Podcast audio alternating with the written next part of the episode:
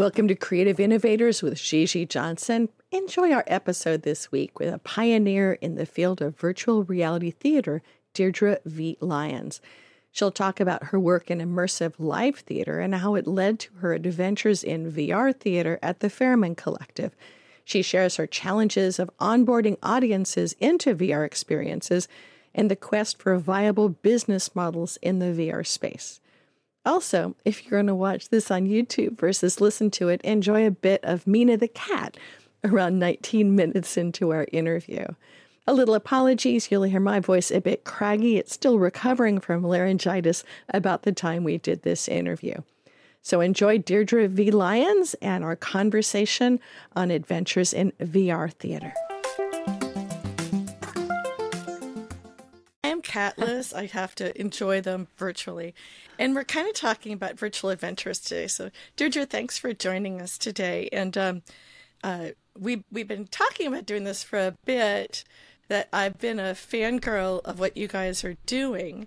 Can you maybe start us out and talk about what the company is doing and then what you're doing? Yeah. Woof. So this has been kind of a, a long, uh, like a, a, a long and short three years, right? So we we sort of started out, you know, in 2020, and all of a sudden we went from like not doing much, it's a pandemic, to like creating some of the top VR uh, experiences in live VR theater, and and showing them at some of the top festivals in the world and we're like wow how did we get here? Um, so right now mostly um, i i put a lot of time into into that as well as you know meeting and um, hanging out and talking to uh, different xr people either in real life or in um, like over a like a video call of some sort um, talking to people who are interested in it who are either in education or you know wanting to produce themselves or just wanting to learn how to do it. So i end up talking to a lot of people about that kind of stuff which i really enjoy. Um, tonight i'm going to the west side digital mixer and I usually go to XR Women, which is a really great group on Wednesday mornings. And I, I, just try to stay involved in the community and chat because it's such a great collaborative community. So that's what I'm doing personally. And the company, well, we're working on um, so many things. So we just we just finished doing PXR, which is a great conference in Canada because Canada pays artists to do things, which is lovely. And so they have this beautiful contra- conference that they started in, I think, 2020 about performance in XR. It's held oh, in cool. virtual reality. Yeah, it's held in actually all of it's in virtual reality. But this year they brought in a couple of uh, you know places where people could put headsets on and experience it that way and we did a two things. Uh, we brought our show Find Willie to that, which was directed by Whit Frank, and I helped produce it and uh, assisted her with that. But it's actually kind of a cool show because it came from Korea. It was a Korean show developed by the Gyoe Immersive Studio. They had this VR show that they wanted to take to South by Southwest. Then they're like, we need an English version, so we ended up doing that for them uh, and taking it to South by Southwest. And so we were doing performances of Find Willie uh, with some Canadian actors. So it was this really great collaboration of the US, Canada, and Korea. And then uh, we were also doing a navigating the festival circuit. So if you were have a project and you wanted to know how to navigate that, um, we did a sort of crazy VR experience where people came into VR and uh, or you can watch on a Zoom like they like or a YouTube they were they were streaming it as well. But um, people all came in and we did we got them into a space and then we brought up the slides and then after every slide we blew the, them up with macaroni and cheese. Um, I know it sounds crazy, but yeah.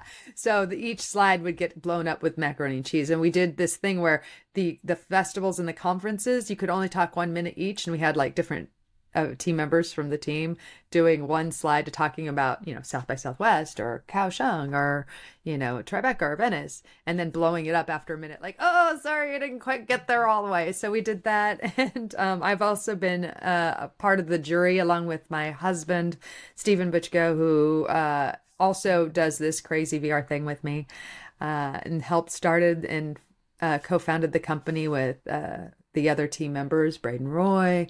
Brian Tull, Christopher Lane Davis, Whitton Frank uh, were all the the Ferryman Collective because there's there's there's a collective, this group of us, and uh, so we're during the Raindance Festival, um, which we will announce the winners coming this weekend for best best VR short film, best VR music video, and best immersive experience uh, is the one I'm doing. I'm doing all three of those. So, and Steve's doing two of them. Anyway, so that's it's crazy. It's so many things.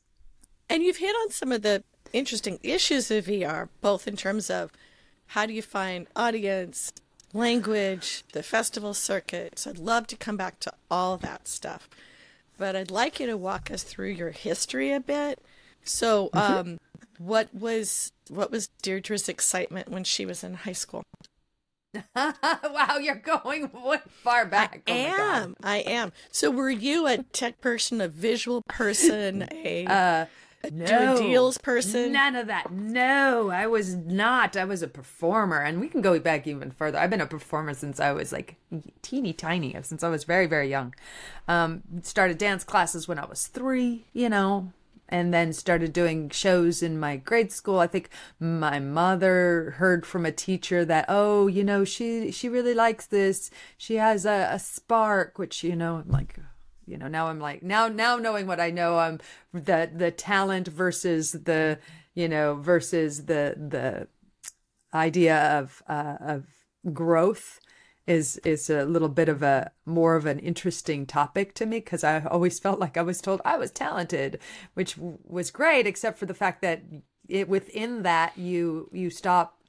Uh, it's harder to process failure, right? And it's harder to process, you know, growth and having a growth mindset, as per you know, um, uh, the the the author of of Mindset, uh, Carolyn Dweck, I believe uh, is, yep. is is is like Carol oh yeah. yes that woman she's fabulous. I learned so much reading her book um but that's side tangent. So yeah so she has a spark. So then my mother started taking me not only to dance classes but to plays and uh, I did stuff in school. And so I've been performing since I was super duper young. And that's kind of always let, what I wanted let me ask yeah. a related question. Sure. Was your mom a performer? Was your dad a performer? Were they closet performers that didn't let it out? Because for some people, part of yeah. the journey step is that their parents were already creatives or already performers. So they kind of got the journey. And for some people, they were aspiring performers and so we're living through some of their kids' journey. So yeah, yeah, for sure. My dad was was not came from a farming background and and then he worked for um like Ma Bell and then on to AT&T and then on to Lucent Technologies. So he mostly ran phones and started out climbing the the phone poles and moving up through the ranks, you know, of of you know a, a tech in that space. And um, my mother my mother was always a bit, you know, a little a little bit like mm, she was she she she gave me all of these amazing things but she could be distracted quite easily. So for um for a very long time she was she was like i was the focus of her life like and i think that maybe she thought she was a good singer and that that she would have liked to pursue that but it was never anything that she actually did. So i appreciated all of the the support that my family gave me uh, growing up, which uh, which is which is not always the case. So I'm very lucky. So you didn't face the you must be a lawyer, engineer, teacher, you know, the the defined narrative channel. No, gosh, no, no. I was like I was always I was always on the path of like performance and such and and I did do a, I mean there was a moment where I was I was like is this really what I want or is this what my mother wanted? And uh, you know it was just something I always came back to. So I um, continued pursuing it moved from uh, Seattle Washington to Los Angeles continued pursuing it here got here in 98 so I've been here a long time. And just knocking on doors and none of them are opening right? You know people are like well, you know, it's hard to get the part. No, no, it's hard to get the audition. It's it's hard to eat. Like there are thousands and thousands of people who look just like you and just to have the you actually need the right agent you can't just have any agent you've got to have caa for anybody to like look at you because there's so many there's so many um so many actors. So I we so we started. You know, people said you got to produce your own stuff. So we started producing stuff. We started. We did a play. We did a short film. We did episodes. We did documentary. We did sh- another short film. We did lots of lots of different things. And th- those went well, but never really opened in the way that we were kind of hoping they would. And then I started doing um, live immersive theater in Los Angeles with some of the top companies uh, in in LA. So JFI, Just Fix It Productions, uh, Speakeasy Society. You know, these are just in theater that's taken off the proscenium stage and put uh, in a in any kind of a location, laundromat, house, apartment, um, school, warehouse, you know, whatever whatever location restaurant it's it's a little like a murder mystery without the dinner theater aspect to it right um I was going to so, say this is an aspect of live performance that I would suggest most people don't know exists. Yes, it's a niche. It's a niche. It's but, but they know so about fun. Tony and Tina's wedding if they were in Los Angeles for a long time that had yeah. taken over um not the Friars Club, but it had taken over a facility in LA and it was a big tourist attraction. But if you know, even longtime LA people may not be aware of, of the entities that you just commented on. So what did what did you learn from that part of the adventure? Oh, it was so fun. Oh my gosh. Um yeah, Tony and Tina's wedding uh, was big. Uh, in some people may have heard of Sleep No More in New York. Um, Tamara was a big, long running um, immersive mm-hmm. theater piece in Los Angeles that you know was in the 80s, I believe. Um, there was a big movement in immersive and site specific theater back in the 70s where people were pulling things out of the theater and, you know, making a performance that, out of different spaces. And, you know, it's, it was it's just so much more intimate it's you are are uh, actually talking to an audience member oftentimes having a scene with an audience member even though they don't you know they don't know what's going on or the lines so it's you know it's incumbent upon the actor to inform them of that and guide them while you're interacting with them. But oh, i would suggest sleep no more didn't do that all that well. I only oh, went once and it was like i got pulled into a scene and i'm like what the heck's going on? And um, i'm not the only one. I had to go sit in a corner for a while and put my head in my hands because it was just so uh, dynamically overwhelming. Uh, so, yeah. Yeah. It can be overwhelming. I have heard that before, although I haven't seen Sleep No More, so I don't know much about it. Um, other than, you know, what what I've read.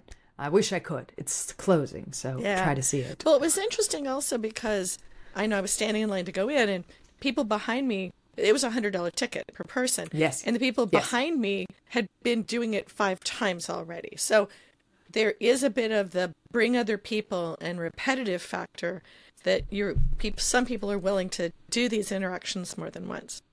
Yes because most of the time there's different tracks that you can go and experience. It's not usually just you know you've seen the play but did you follow macbeth? Did you follow lady macbeth? Did you follow you know the you know rosencrantz and guildenstern? Oh sorry wrong play. Um but yeah so so so it's just it's just a niche of theater that people if they find it often get hooked and will uh, and love it and will come back more and more. But it is definitely a, a different experience because you are interacting and immersed in a different environment than what you're used to and what your brain says oh i know what i'm supposed to do here. I'm supposed to sit in a seat and be quiet now. All right i watch a play you know? And face forward just... and then you know not have things happening around you.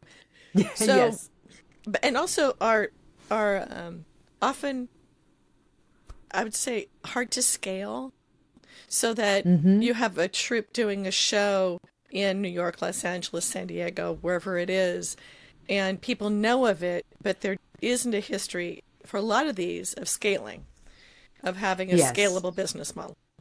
Yes, they are much more intimate in general. They are built that way because people um, people are looking for something different than being in the nosebleed section of the Ahmanson. You know, people are looking for something different than seeing a gazillion pre-recorded things on TV and streaming. So having this experience that feels intimate and profound and different than you know than what's you know generally out there has is got people excited and seeking it out. And I do think it's it is a, a special experience. And I think as we continue on with all of the pre-recorded content that keeps bombarding us, you know, because I, I yeah, remember the days when it was just network television and then we got cable and oh my God, look at all these channels. But now we got cabling and streaming and all of these different streaming services that you can sign up for. So, woo, as long as, as well as TikTok and all the YouTube and like, it's, it's a lot. Yeah. And sport, sports. right. Which yes. also looks at some of the similar issues, but not the repeatability. So, um, so, so when was this time frame? So I was doing all of this stuff, and I saw some of my colleagues working at a in a photo on Facebook at a Facebook group, and I was like, I know those friends; those are friends of mine. What what are they doing? Because it said uh, Noah Nelson from No Proscenium says, if you don't know what they're doing at Tender Claws, you should check it out because it's really cool. And I'm like, what are they doing? So I emailed Samantha, or I actually emailed the company. I didn't know Samantha at the time, saying, "Do you need more performers?" And she's like, "Yeah, it's the holidays. Come work for us." So this is like November of 2019. I was working on a couple of other projects, um, and then of course, March of 2020, I've been working on this VR game, for lack of a better word, which was going really well. Uh, the concept is sort of like these players go into this world that looks like a vaudeville stage and they can they can see and and and see and interact with each other but they can't speak. And then all of a sudden they run into what they think is an npc and then the npc turns to them and says hello do you want a martini or something to that effect? Because there's so i'm going to pause this a second. Because yes. we're saying i always like to back up and go not everybody understands what we're talking about. So tender claws yeah. which i yeah. fangirl samantha's work i just love love love tender yes. claws is a virtual reality game and environment and building space i guess for lack of a better delineation where you go into something that looks like a orange and brown tone shifting desert and then you're going mm-hmm. into you could either go into an environment where you just hang out or that you could buy a ticket and be watching people be characters in the space so it was sort of taking that idea not that you would mm-hmm. you would see non-player characters be player characters so that npc non-player character um yeah that that it's not assuming that i've got this automated thing person that is just giving me lines that it's actually sitting through an experience with actors. So for a lot of people, Tender Claws was the first time they saw something like that. Yes, they're I like to call them the Cadillac of experiences. Yes, they were brilliant in what they created. And the the, the live actor portion of of the of the the under presents was only supposed to go 3 months and then it, because of the pandemic it ended up extending to over a year and within that they developed the tempest which was uh, you know a shakespearean experience because you never knew when the actors were going to show up in the under presents. It was just very random. But this you could actually go to the theater buy the ticket and see the show and interact with with an actor uh, you and uh, up to six people. So that won a bunch of awards. There the under present one won a bunch of awards. It was brilliant concept and executed beautifully. Um, that ended up having to close. They're off doing Stranger Things now, which is super awesome. And bravo for them for getting such great IP. Um, and that was my first foray into VR theater as a performer.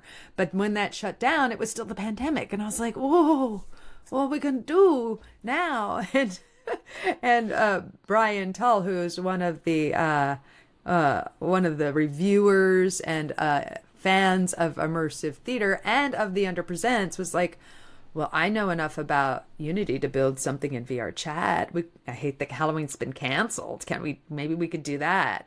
And Braden Roy was like, I I'll write it and perform in it. And I was like, okay, well, I'll come in and I'll I'll help you with the actors and the scheduling. And, and I got my husband Steve to, to help as well.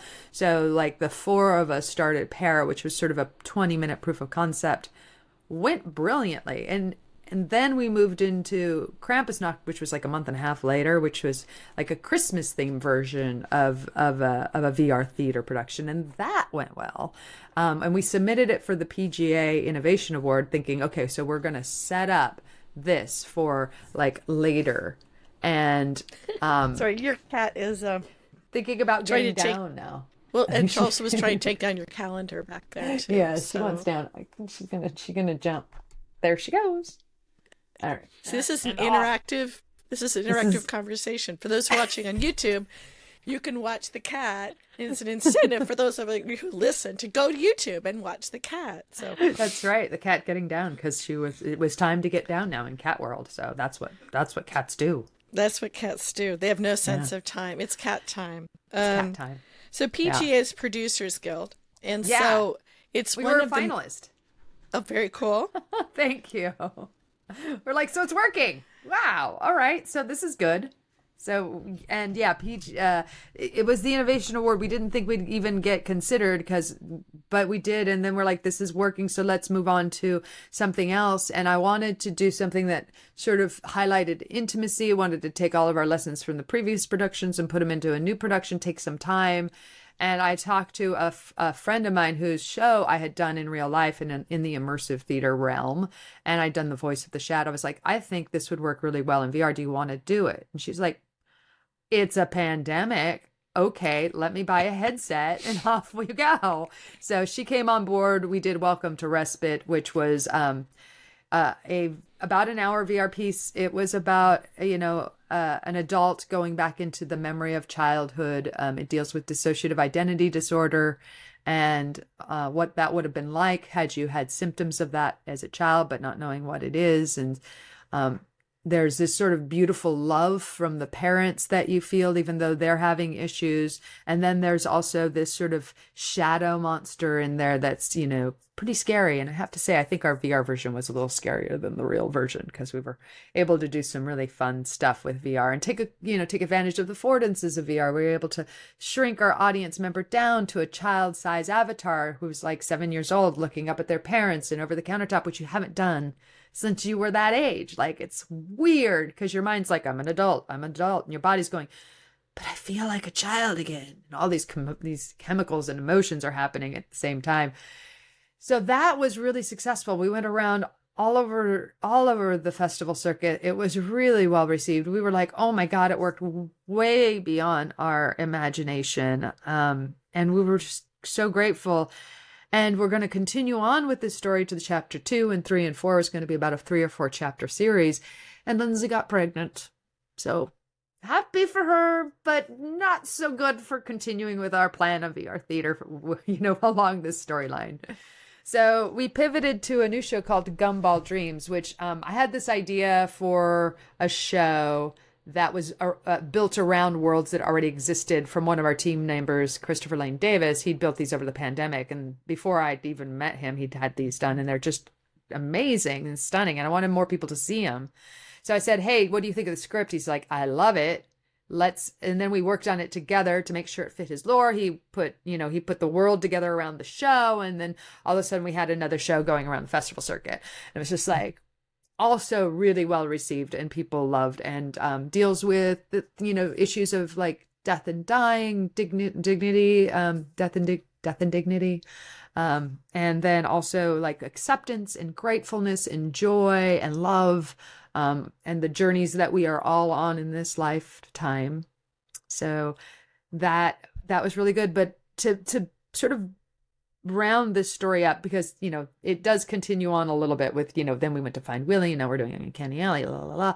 But to sort of round out sort of more of the history of of how we got to where we are now um, is that I feel like I was set up perfectly for this, right? You know, I feel like both Steve and I moved to LA. We were both set up perfectly because we'd both been working in VR, uh, sorry, in immersive theater and we'd both been doing just took those skills and moved them right into VR and immersive theater in my opinion just fits VR so well as as a platform as a storytelling mechanism and all of the different sort of ways you can do immersive theater fit in this in this magical and mystical environment that you can create and do things that you can't do anywhere else in the world so that's sort of the origin story to to wrap it up very cool. I'm going to back you up on a few things. So, yeah, okay. Who knows? It, so, I, uh, I just got back from a trip to Europe, and while I was gone, my husband goes, "I borrowed your Oculus Rift." And I stuck it in my computer out in his man cave, and I'm going, you know, I've got newer gear, right? Yeah. I could even let I could let him use my you know Oculus Two with my pink edging thing because I've got my three I'm working with now. So but for a lot of people, they don't have any of this stuff. So trying to Yeah. trying to help them envision what they're doing for VR chat. So VR chat is shockingly large in its many ways, and you don't need a headset. You can just use your PC and wander around just using the keys on your computer, but it's not the same experience. But you've Yes. got lots of people hanging out, doing lots of interesting, weird things, Yeah. creating lots of weird spaces, including things I won't talk about on the podcast, but um, but include you know sleeping in the platform and doing all sorts of Yeah. stuff. So you've got an experimental space already Yeah. that people don't need a headset. So it, as as a pilot space where there are parts. So I guess part of it, my Surgeon General's warning is listeners. Do not go to VR chat without somebody else with you who knows VR chat because you could very quickly end up with green scrub brushes chasing you around and all sorts of things going on. So, Yes. so do go with an escort. But this would be an escort that someone would be signing up to. I want this experience. So it's a mm-hmm. it's an open space. It doesn't cost you money really to produce in it other than what you upload into it. So as a play space Yes. for creatives wanting to do something like this, it's not that you've got to find a hundred thousand dollars spending for building out a tech space, etc. yes. Can you sort of expand on VR chat as a early development space? Yeah, it's not made for theater, so I can tell you that onboarding is is so challenging and difficult um, because it is like teaching people to drive a car to get to the theater. You're like, come to the theater, see it. They're like, yes, okay. I'm like, okay, so now you're gonna have to put on a headset and download an app, and there's like all these different steps. I mean, it's not in a lot of ways, it's not so different than how we learned to use our phones because those are all apps as well.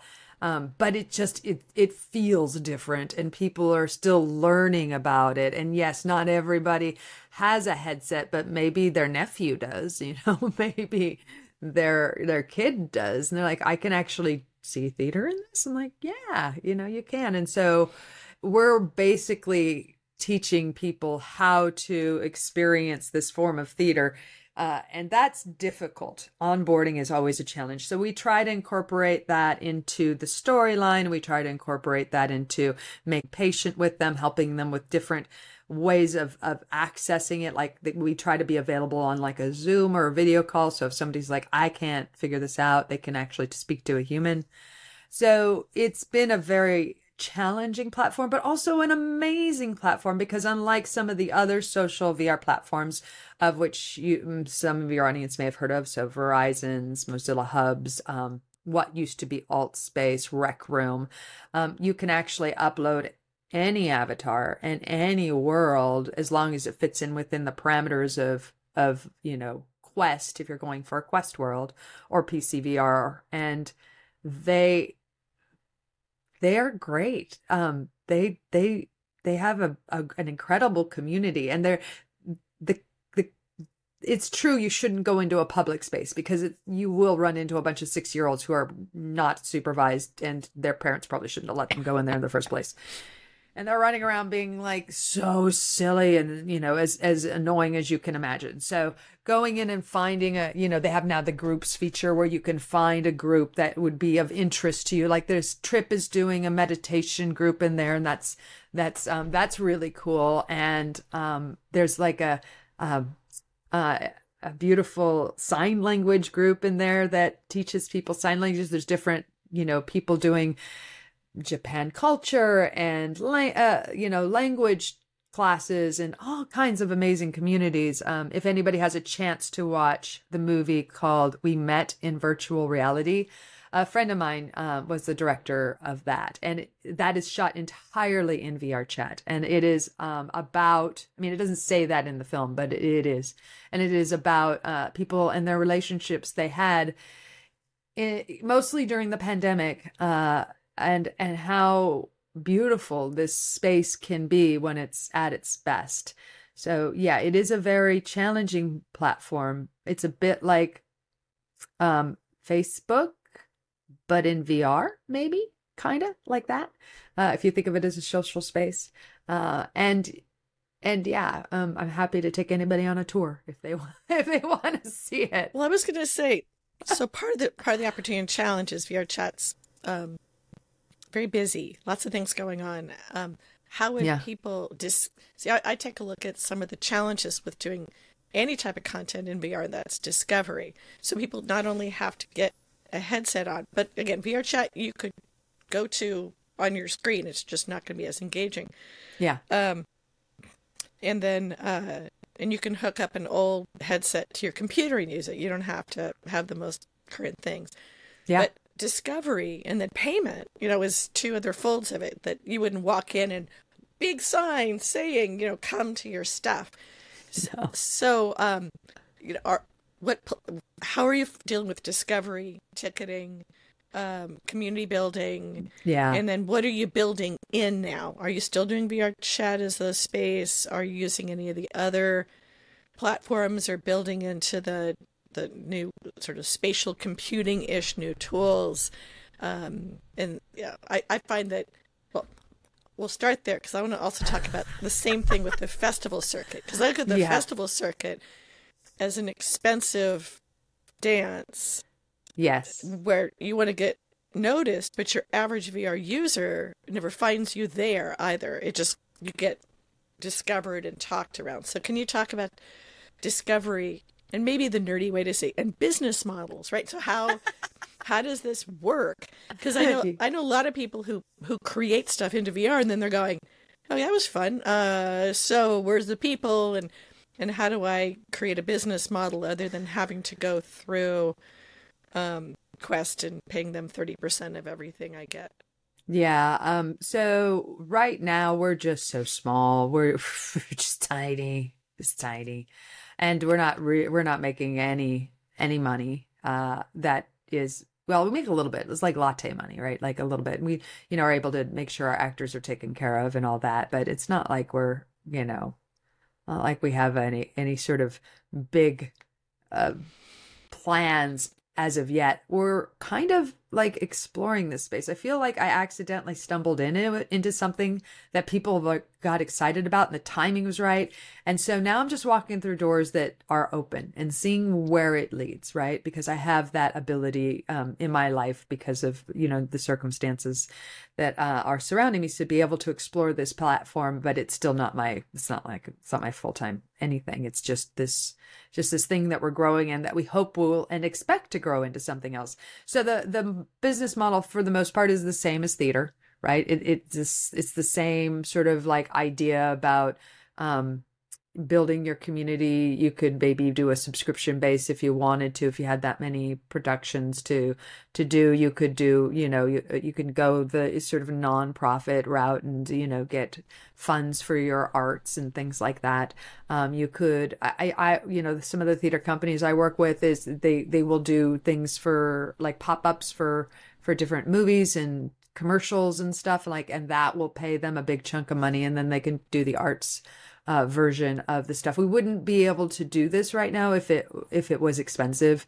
Um, you know so most of our team is just it's just we're just working in a way with the belief that it will grow into something because it's not there yet.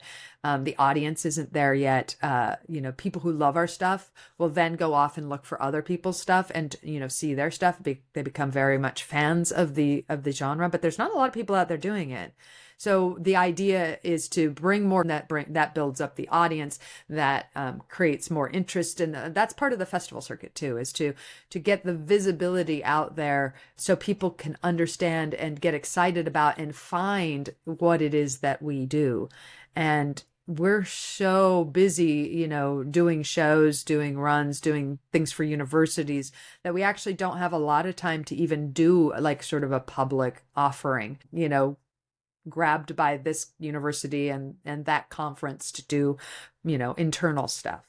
So that's kind of where we're at. We're a little under the radar. We're still developing. It's not a viable business model yet. It's you know we're still building the audience and i do think it will it'll get there you know but it's just it's just creating right now. Can you share what you're doing with universities? Because i'm aware mm-hmm. of educators in XR and other groups that are trying to help universities get up to speed in XR. Are you working with people who are building programs or doing demos, or what's the university side? Uh, usually, universities will come to us and they'll want to have us either talk or do a performance or do a backstage tour or some combination of those things. And uh, we we've worked with Erin Reilly in Texas. We we actually taught with Charlie Fink um, at Chapman University doing a show on XR and performance.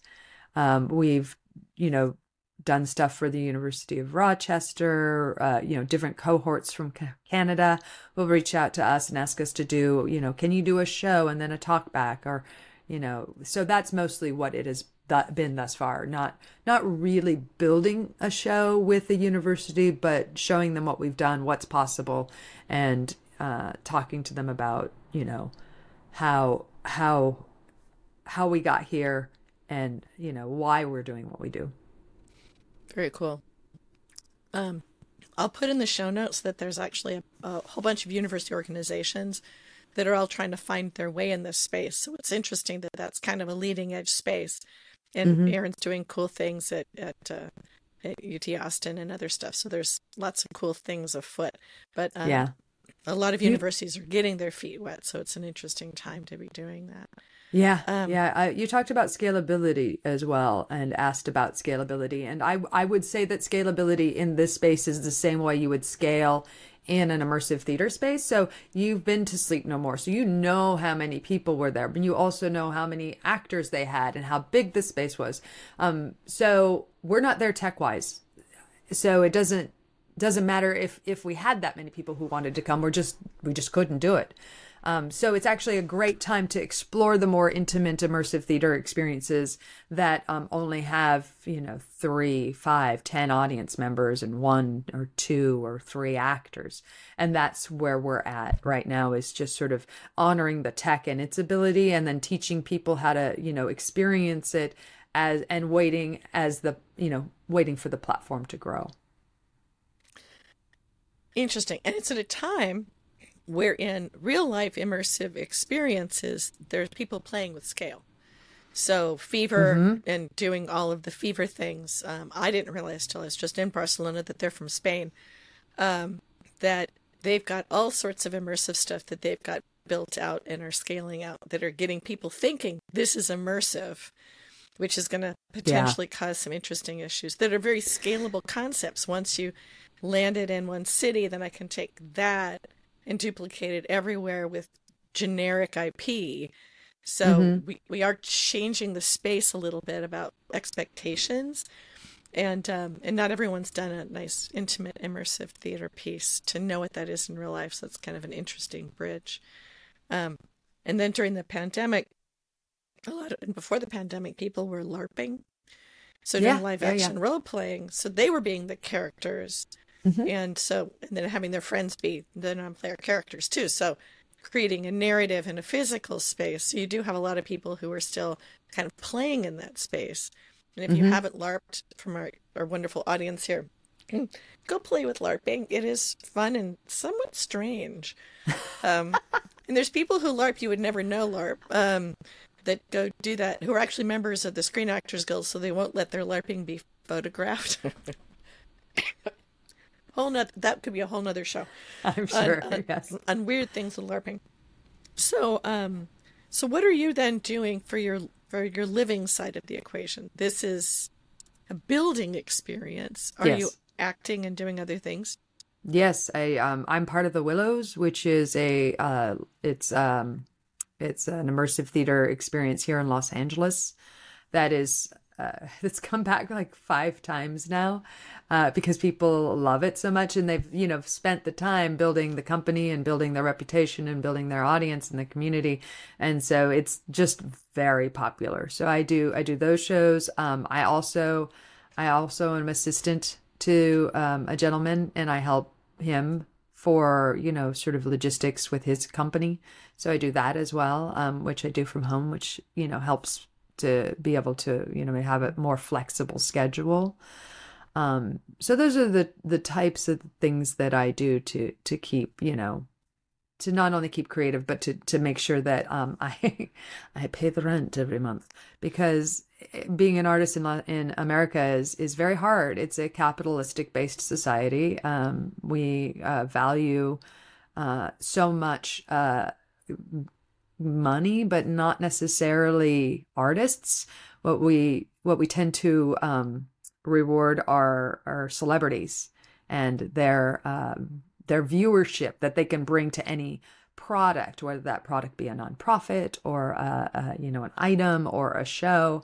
You know that that is that is what you know generally people are after when they when they move to to Los Angeles to become a an actor is is the celebrity because that's really where you know you can actually make a living whereas most actor artists in, that I know you know are all are having a very very hard time making a living and um, often have many side gigs that uh, help support their artistry.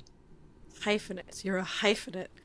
Yeah but that is, uh, and a lot of our guests have had multiple tiers of jobs that all kind of fold into each other, both mm-hmm. over time, but also at the same time to be able to pay for being a creative yeah. and to make that all work. So, um, we're heading into a world of uh, uh, immersive imaging, so the, new tools and tech that is letting the content be in a in a real space mm-hmm. um, with the new Quest 3 and the Vision Pro coming out next year. Yeah. Does that change you guys' imaginings on where you can take narrative? Sure. One of our one of our team members, Whitton Frank, has this uh, really great idea and um, script that she's working on for the idea of doing like a seder in oh, in a cool. pass through kind of environment you know and she she's working on you know fleshing that out and seeing if she can um get that to a point where you know it's ready to get produced. But yeah that would be something that would use like the pass through technology. And yeah there's that opens up so much more options in storytelling and fun and for for artists and creatives you know around the world being able to play with the idea of you know bringing something into your space, bringing, you know, the art, the play, the event into your personal space, as opposed to us taking you and putting you on an alien planet or, you know, something like that. You'd actually bring and welcome all these things into your house. And, like, oh, how cool is that?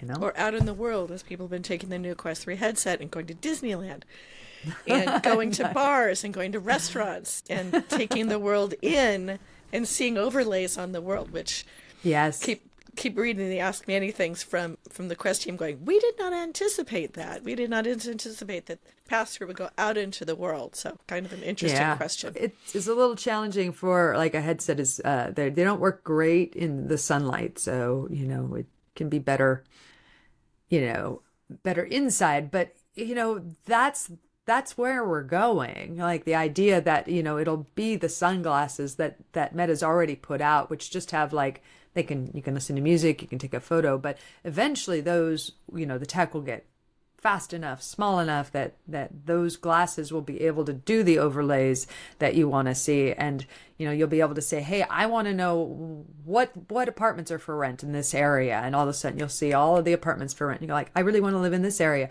I'm going to call these guys right? Like the idea of being able to do that or looking into a car engine and saying okay what does that do?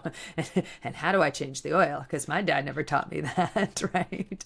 Being or able to put on the... some glasses and do that like oh but also potentially taking theater with you, right? Taking theater mm-hmm. into a forest, taking theater into a different space, or people being at choosing different space overlays to be engaged in the theaters. Which oh, wouldn't that be so cool going in a forest and having like some sort of like Arthur and the, the the sword and the stone, or like a, some sort of fairy play? Wouldn't that be fun?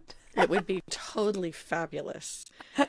So, um, what have we not talked about? You've, you've covered a gamut of the great adventures that you've been on and that the collective's been on.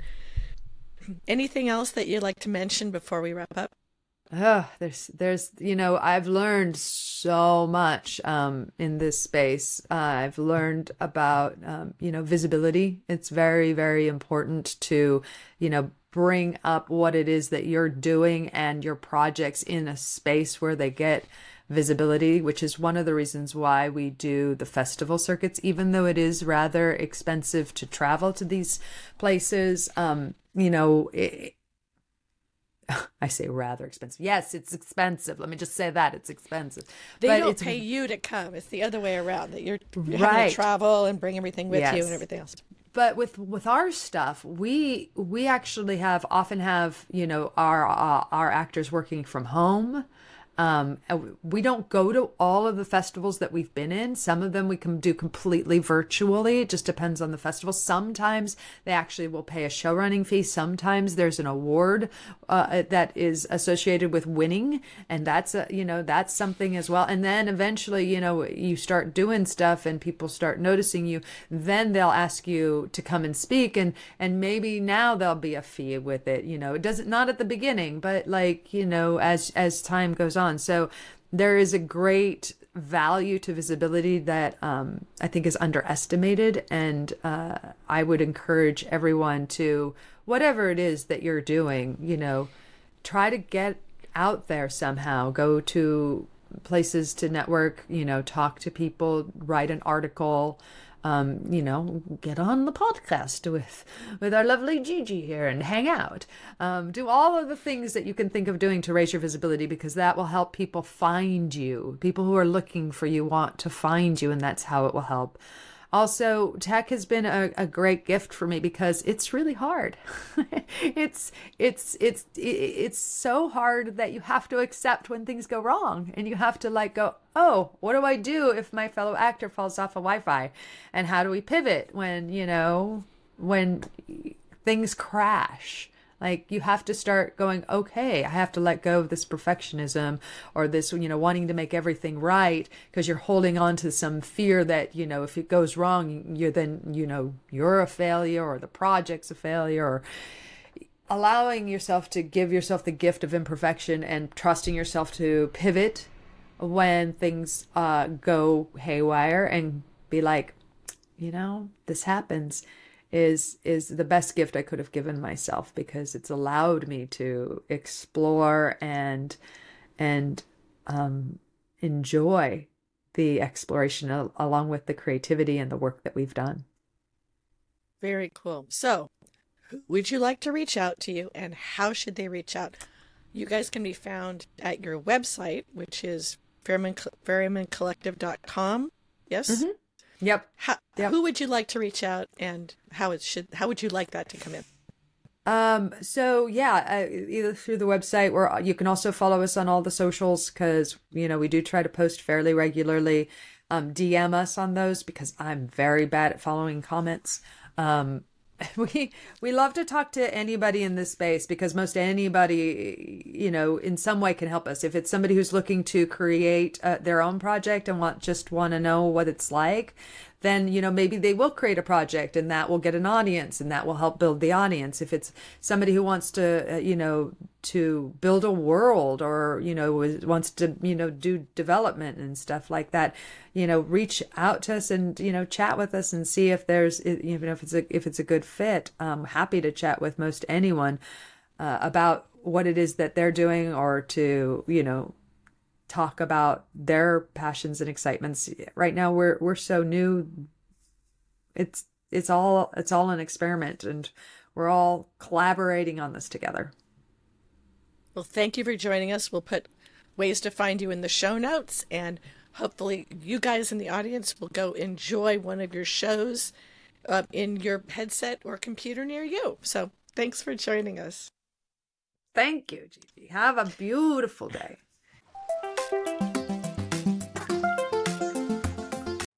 Thanks for listening to Creative Innovators.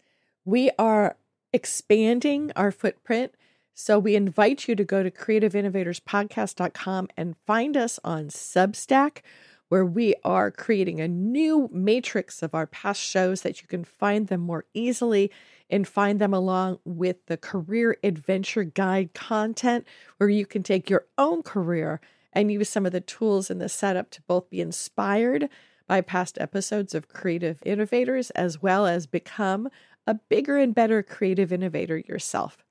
We're also launching in a couple of other platforms this year, so stay tuned and join our lists and, and find out where else you can find and combine with Creative Innovators in 2024.